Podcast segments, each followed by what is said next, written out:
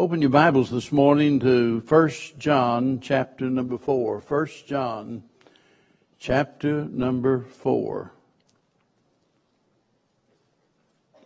Just one verse for our consideration for the moment. 1 John chapter number 4 and our text this morning is found in verse number 10. Herein is love not that we loved God, but that He loved us and sent His Son to be the propitiation for our sins.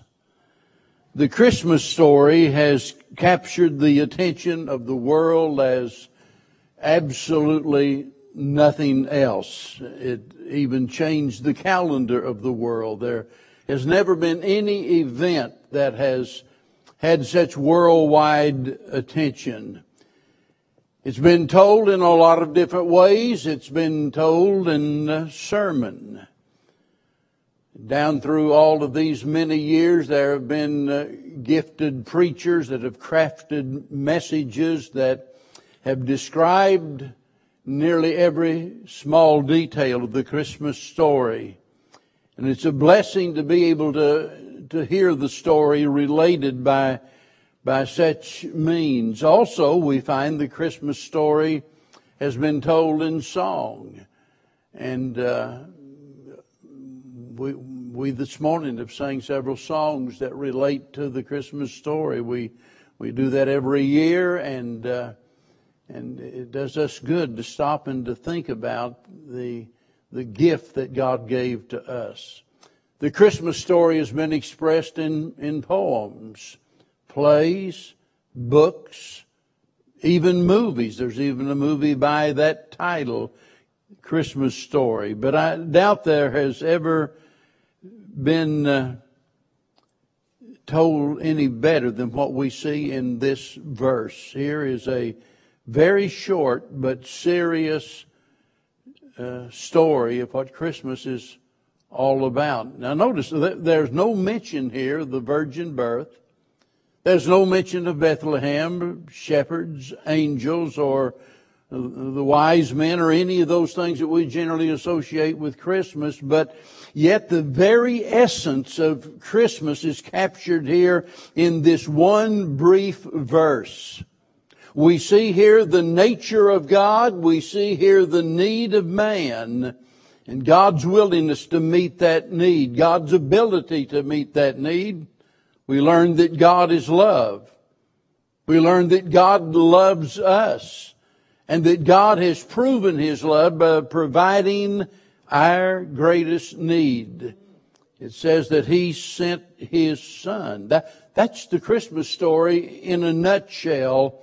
And uh, in this we see that which sets Christianity apart from all of the other religions of the world. This is what makes our religion, the true religion, different than anything that man has ever made. Now, I want you to notice several things about the Christmas story as it's told here in this verse. Notice here the declaration of God's love. It says, He loved us. Down through the years, there have been many great declarations. There have been declarations of war. There have been declarations of a ceasefire. There have been the Declaration of Independence and all different kinds of declarations in history, but none of those can even begin to compare to the declaration that we see here. In the first place, what makes this so wonderful is this declaration is true. You know, we go through life and we hear a lot of things that sound good. A lot of things that, you know, that raises our hopes and our expectations, but uh, then the bottom line is we come to find out they're not true at all. But that's not the case here. When the Bible says something, you can mark it down. You can take it to the bank. It is 100% true. You can believe what the Bible says because it is without error. Because of that, I can stand here today with this old black book I hold in my hand. I can have complete confidence that anything I read out of this book is going to be 100% true. And whenever it says here that He loved us, you can believe it. Regardless of how you feel, regardless of what you've been told, regardless of what you might think, based on the things that you see in the world. It might be that you've gone through some terribly difficult time. You've had a horrible experience. And because of that, you might have come to that prefaces in your mind to where you, you, just feel like you're going off of the cliff. You feel like that your whole world is coming to an end, that, that there is no hope, and, and it seems like God is a thousand miles off, and that He either doesn't know or He doesn't care, one of the two because you seem to have been forgotten in all of it.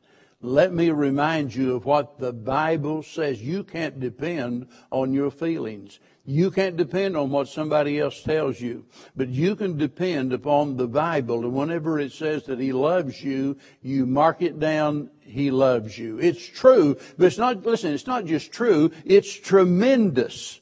You see, there are a lot of things that are true, but they're not tremendous. It might be you can have an earthquake or a tornado or experience bankruptcy or cancer or, or whatever else. And you could, you know, look at the situation and say, well, that's true. That is a fact. There's no doubt about it. It's true, but there's nothing tremendous about it. But when we think about the love of God, it's true and it's tremendous also. And, and, what, what greater message could we hear than that? The fact that God loves us. What greater thought could occupy our mind? What could be more thrilling to think about than God's love for us? You know, it's a wonderful thing to be loved, but to, to be loved by God, I mean, that is tremendous. That is beyond what we can even comprehend. And there's nothing more amazing than God's grace now think about this phrase for a moment. It says he loved us and, and notice sent his son. Look at the word he. We're talking about the one who is holy and just. Brother Kenneth and I was talking this morning about the Sunday school lesson for today that has to do with knowing God. And, and one of the main things we need to know about God is that God is a holy God. And you keep that in mind. A holy God. Notice it says loved us. And I don't care who you are, that word us there speaks of those that are sinful and vile and filthy and unworthy, undeserving of anything from God. And yet it says, He loved us. That's tremendous because that word us includes every person, I, uh, regardless of who they are or what they've done, doesn't make any difference. God loves us. Red, yellow, black, and white, they are precious in His sight. But, but keep this personal also. God doesn't just love the world in general. God loves you. You are the object of God's love. And let me tell you, you might live without a lot of things in life. There are some people that have to live nearly all of their life in poor health.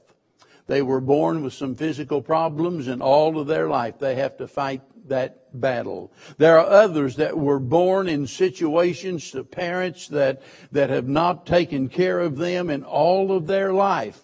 They have had to fight against the circumstances and the difficulties brought on by being raised in a family like that. But let me tell you, there's no one who will ever live without having been loved. You'll never be unloved.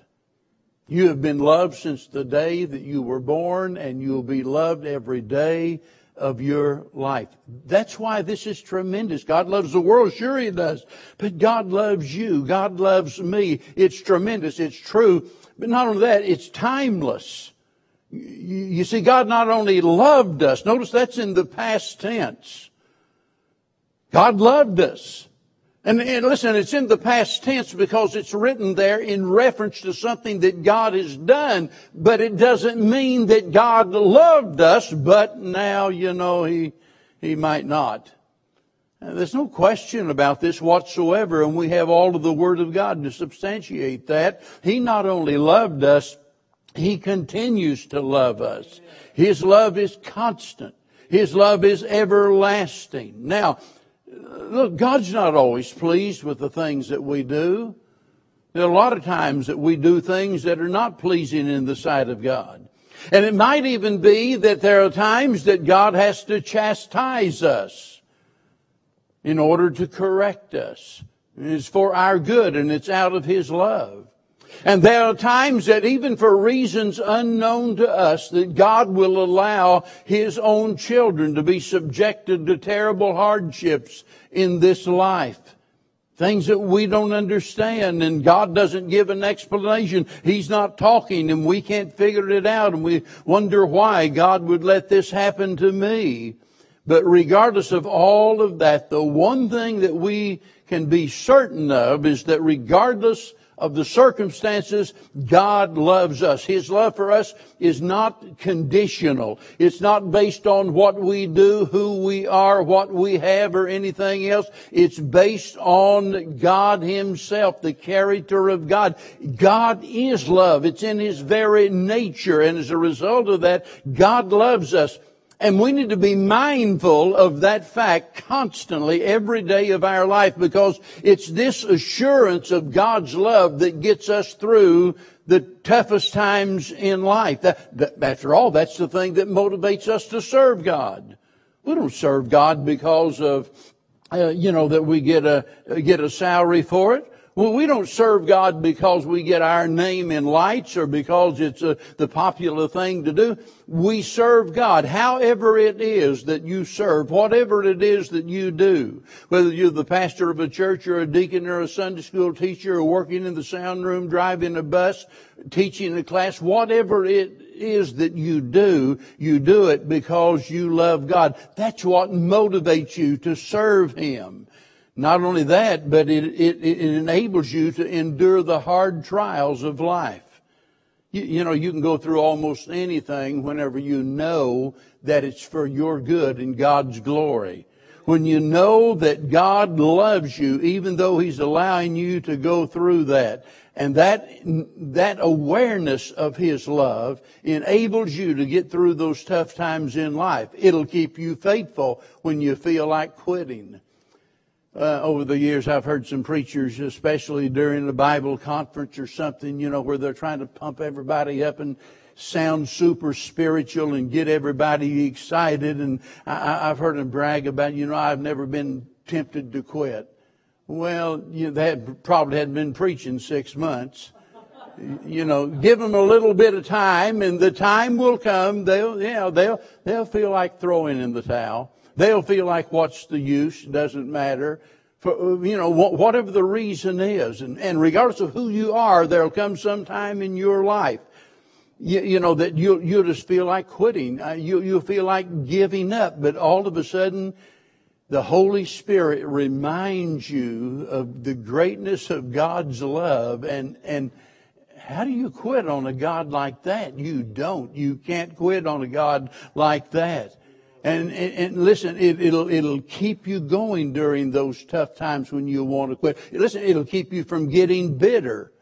When we are aware of God's love, and it's kind of like you hear me say so many times, the person that deserves a hanging should not complain about a beating. Now think about that for a little while. And when I realized that I don't deserve anything whatsoever, but yet God loved me in that while I was yet a sinner.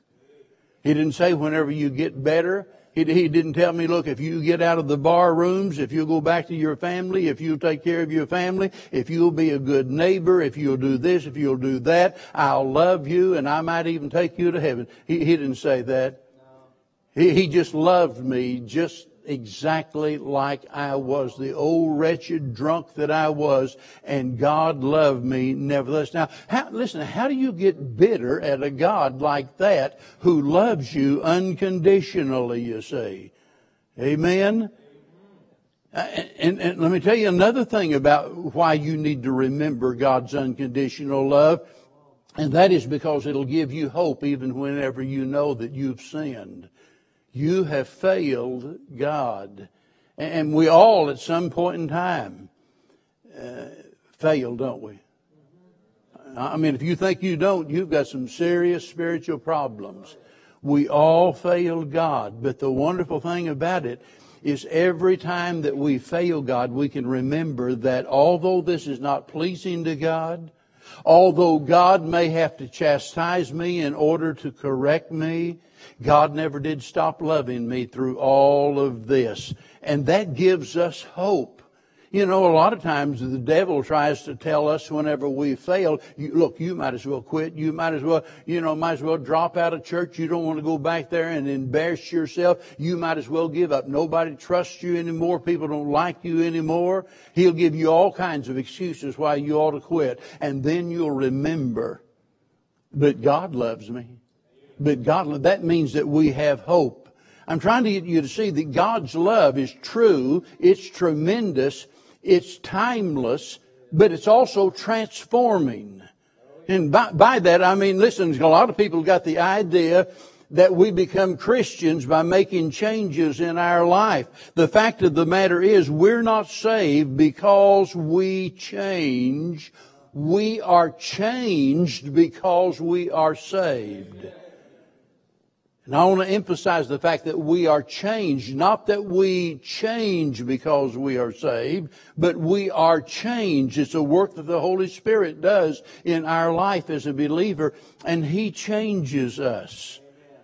It has a transforming effect upon us. Now, notice not only this declaration that is true and tremendous and timeless and transforming, notice the demonstration you know, to make a declaration is one thing, but when you have a demonstration to back it up, that's another thing. And here's the demonstration. God loved us and noticed, and He sent His Son. Now that tells me God is not all talk and no show. God declared His love and God demonstrated His love. God proclaimed His love and God has proven His love. In other words, there's no reason for us to ever doubt the love of God because He's given us all of the evidence that we need. Look in verse 16 of chapter 3. Hereby perceive we. In other words, this is the way that we see it. This is the way that we understand. Hereby perceive we the love of God because He laid down His life for us. Uh, I mean, there it is. It couldn't be clearer. There's this demonstration of God's love in that He laid down His life. He gave His Son. Now we think about all of the ways that God has expressed His love for us. We know that it's the goodness of God that leads us to repentance. We see evidences of God's love, uh, you know, every day in every way in our life. You know, God takes care of those that are thankful and unthankful, the godly and the ungodly, and God is good to all. And we see these evidences of God's love, but we never see it more clearly than we, when we look to Calvary. Because it was there on the cross that He gave His Son. God loved us, notice, and He sent His Son, but the end of the question is why in the world would God allow his own dear son, the only one who was ever perfect, why, why would God allow such cruel suffering to happen to him? We'll look at verse number nine. In this was manifested the love of God toward us, because that God sent his only begotten Son into the world, now here it is, that we might live through him. That word manifested means to come out into the open. It means to be made public. In other words, God put His love on display. He made it public. He manifested His love. He's telling us that God's love isn't hidden. He revealed His love by giving His Son. And why did He do it? That we might live through Him. You see, by nature we're all spiritually dead. Doesn't make any difference how many churches you're a member of. Doesn't make any difference how many good works you do or anything else. If you've never been born again, you are spiritually dead. And by that, I mean you are disconnected. You are separated from God Himself. And being in a condition like that, the only hope that we have is in Christ. He said, I am come that they might have life and that they might have it more abundantly. So here we see this demonstration of the thing that God declared, but notice the deliverance that comes as a result of it. He says here that God loved us. God sent His Son to be the propitiation for our sins. Now, this tells us why spiritual life is possible. This word propitiation actually means mercy seat or it means satisfaction.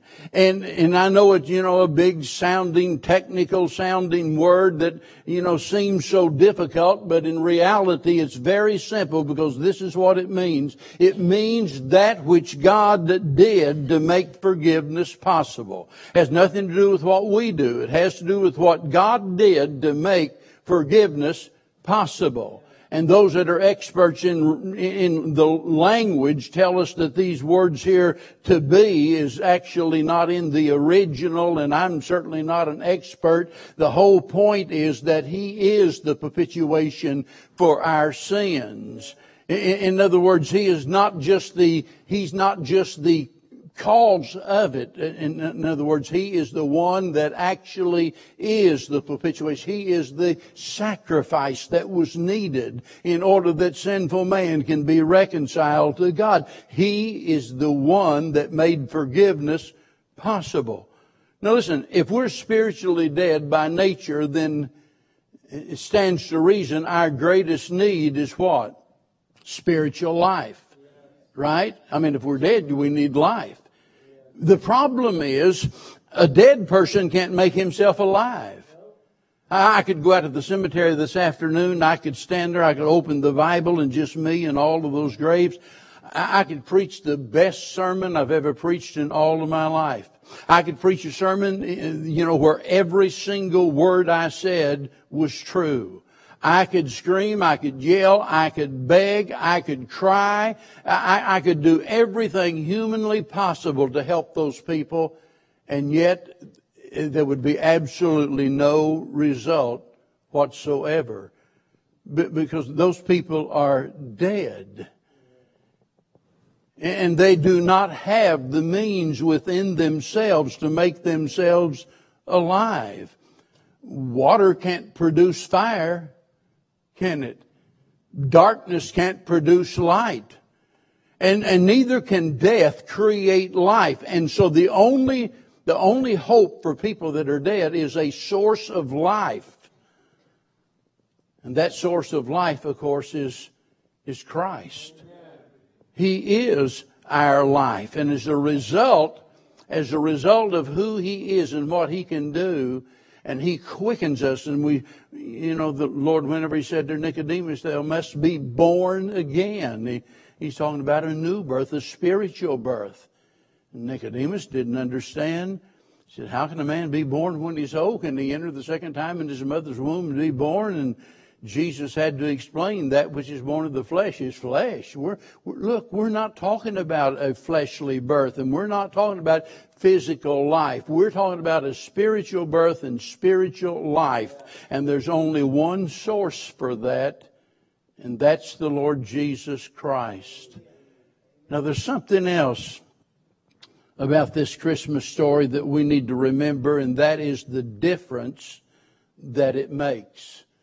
Because, you know, so many times we look at this and we think about trusting Christ as our Savior and how wonderful it's going to be. Our sins have been forgiven. We're going to miss hell. We're going to make heaven. It's going to be so wonderful. And, and for some way or another, we forget about the immediate impact on our lives. In other words, we're so caught up with the sweet by and by, we forget about the nasty now and now and the fact that we've still got to live here on this earth. Let me tell you, when the Lord saves you, He not only cleanses you, He also changes you. He makes you a new creature. He makes you somebody that you've never been before. That means that now, as a result of receiving spiritual life, that He enables you to do what you formerly could not do. And, you know, we could just stand here and elaborate on all the changes that the Lord makes. You know, the drunk could say, yeah, he, he, you know, he, he delivered me from alcohol. The druggie could say, he delivered me from drugs and on and on. We, you know, we could just explore every possible avenue uh, of the changes that the Lord makes in our life. But we can also sum it up in two categories that covers everything. You remember in Matthew chapter 22, where the Lord was talking about, you know, someone asked him about the first and the great commandment. What, you know, whenever you hear somebody talking like that, you, you already know that they're looking for some, some out. They're looking for some excuse to do something they shouldn't do. And, and so they, they asked the Lord, well, you know, what's the first of the great commandment? And he said, well, the first great commandment is what? To love the Lord thy God with all your heart and all your soul and all your might. And, but he said the second's like unto the first, and that is that you love, that you love your neighbor as yourself. In other words, the Lord summed up all of our responsibility in two areas. Number one, that we love God. Think about that for a while. Because let me tell you, listen, we'll never, we'll never ever in all of our life be the person God wants us to be until we love God. And you'll never love God until you come to know Christ as your Savior. You can know all about the Lord. You can know that He was born of a virgin. You can know that he lived a virtuous life. He died a vicarious death. He was buried in the grave. He arose victorious over the grave. You can believe he's coming back again and all of those things and yet and not be a Christian, not have spiritual life because knowing all of the facts Giving your mental assent to the historical facts is not the thing that changes you. It is the work of the Spirit of God that gives you this spiritual life. And then it says that the Holy Spirit says the love of God is shed abroad in our hearts. The Holy Spirit, as it were, infuses us with a love that enables us to love God. You look, you, somebody says, well, you know, I'm not a Christian, but I sure love the Lord. No, you don't. You can't. You don't love the Lord until you become a Christian. There's no way to ever possibly love God until, first of all, you trust Christ as your Savior. That, that means regardless of whatever else you do in life, you know, you can, you can give away a fortune to, to help the homeless. You can attend absolutely every church service. You can work your fingers to the bone. You can do everything, you know, that, that is pleasing to other people. But you'll never be the person you need to be to. First of all, you love God. And when that happens, automatically as a result of that, we begin to love others. Notice in verse number 19, it says, we love Him because, why? Because He first loved us. But notice back in verse 11, it says, beloved, if God so loved us, we ought also to love one another. You see, a right relationship with God enables us to have a right relationship with others. And it's only in Christ that we find the ability to love other people. Remember that God loves us how? Unconditionally. No strings attached. He just loves us just as we are, and He proved it by giving His Son. And the result of us returning that love, the result of us loving Him because He first loved us is that we begin to love others. And look, we don't have to require anything of them. We don't demand that they meet our standard. We begin to love them unconditionally.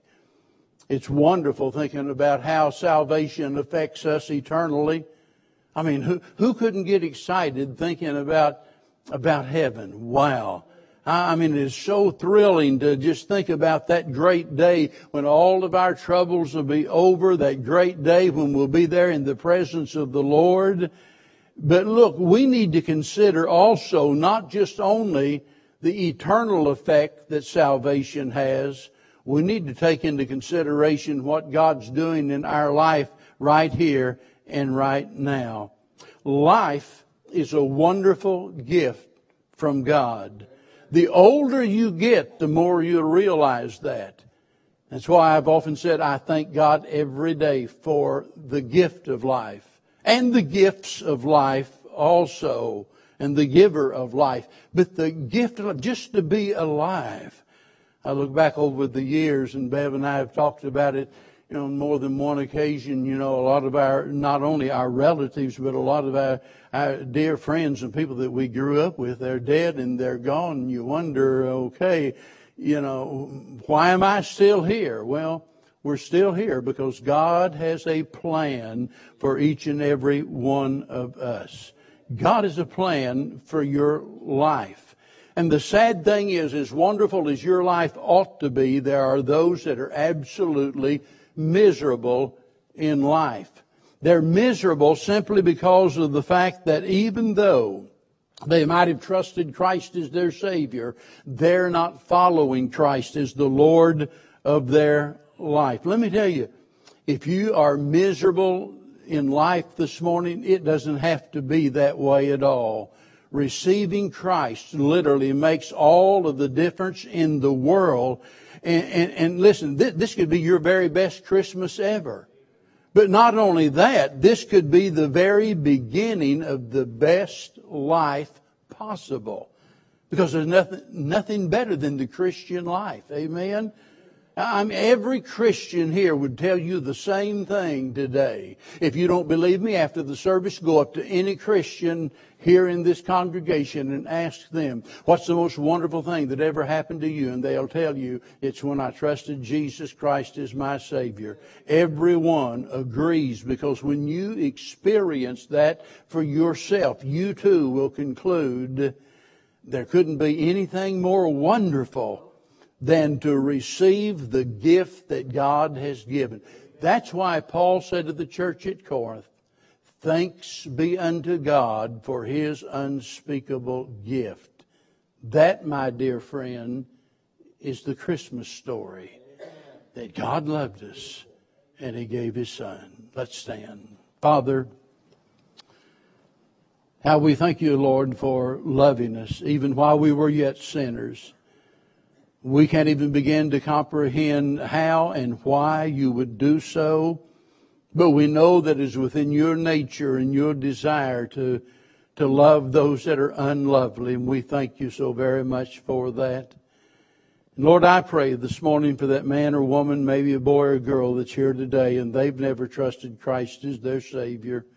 They know a lot of the facts about you. They even sing songs about you. They observe Christmas that speaks about the birth of Christ. And yet, in spite of all of those things, they've never truly trusted Jesus as their Lord and Savior. And I just pray that this might be a different day in their life. That this morning that you would just help them to sweep aside every excuse. And Lord, that the Holy Spirit would so work in their heart and convict them of their need and bring them to that place that they would trust in your saving grace. For we beg it in Jesus' dear name. Amen.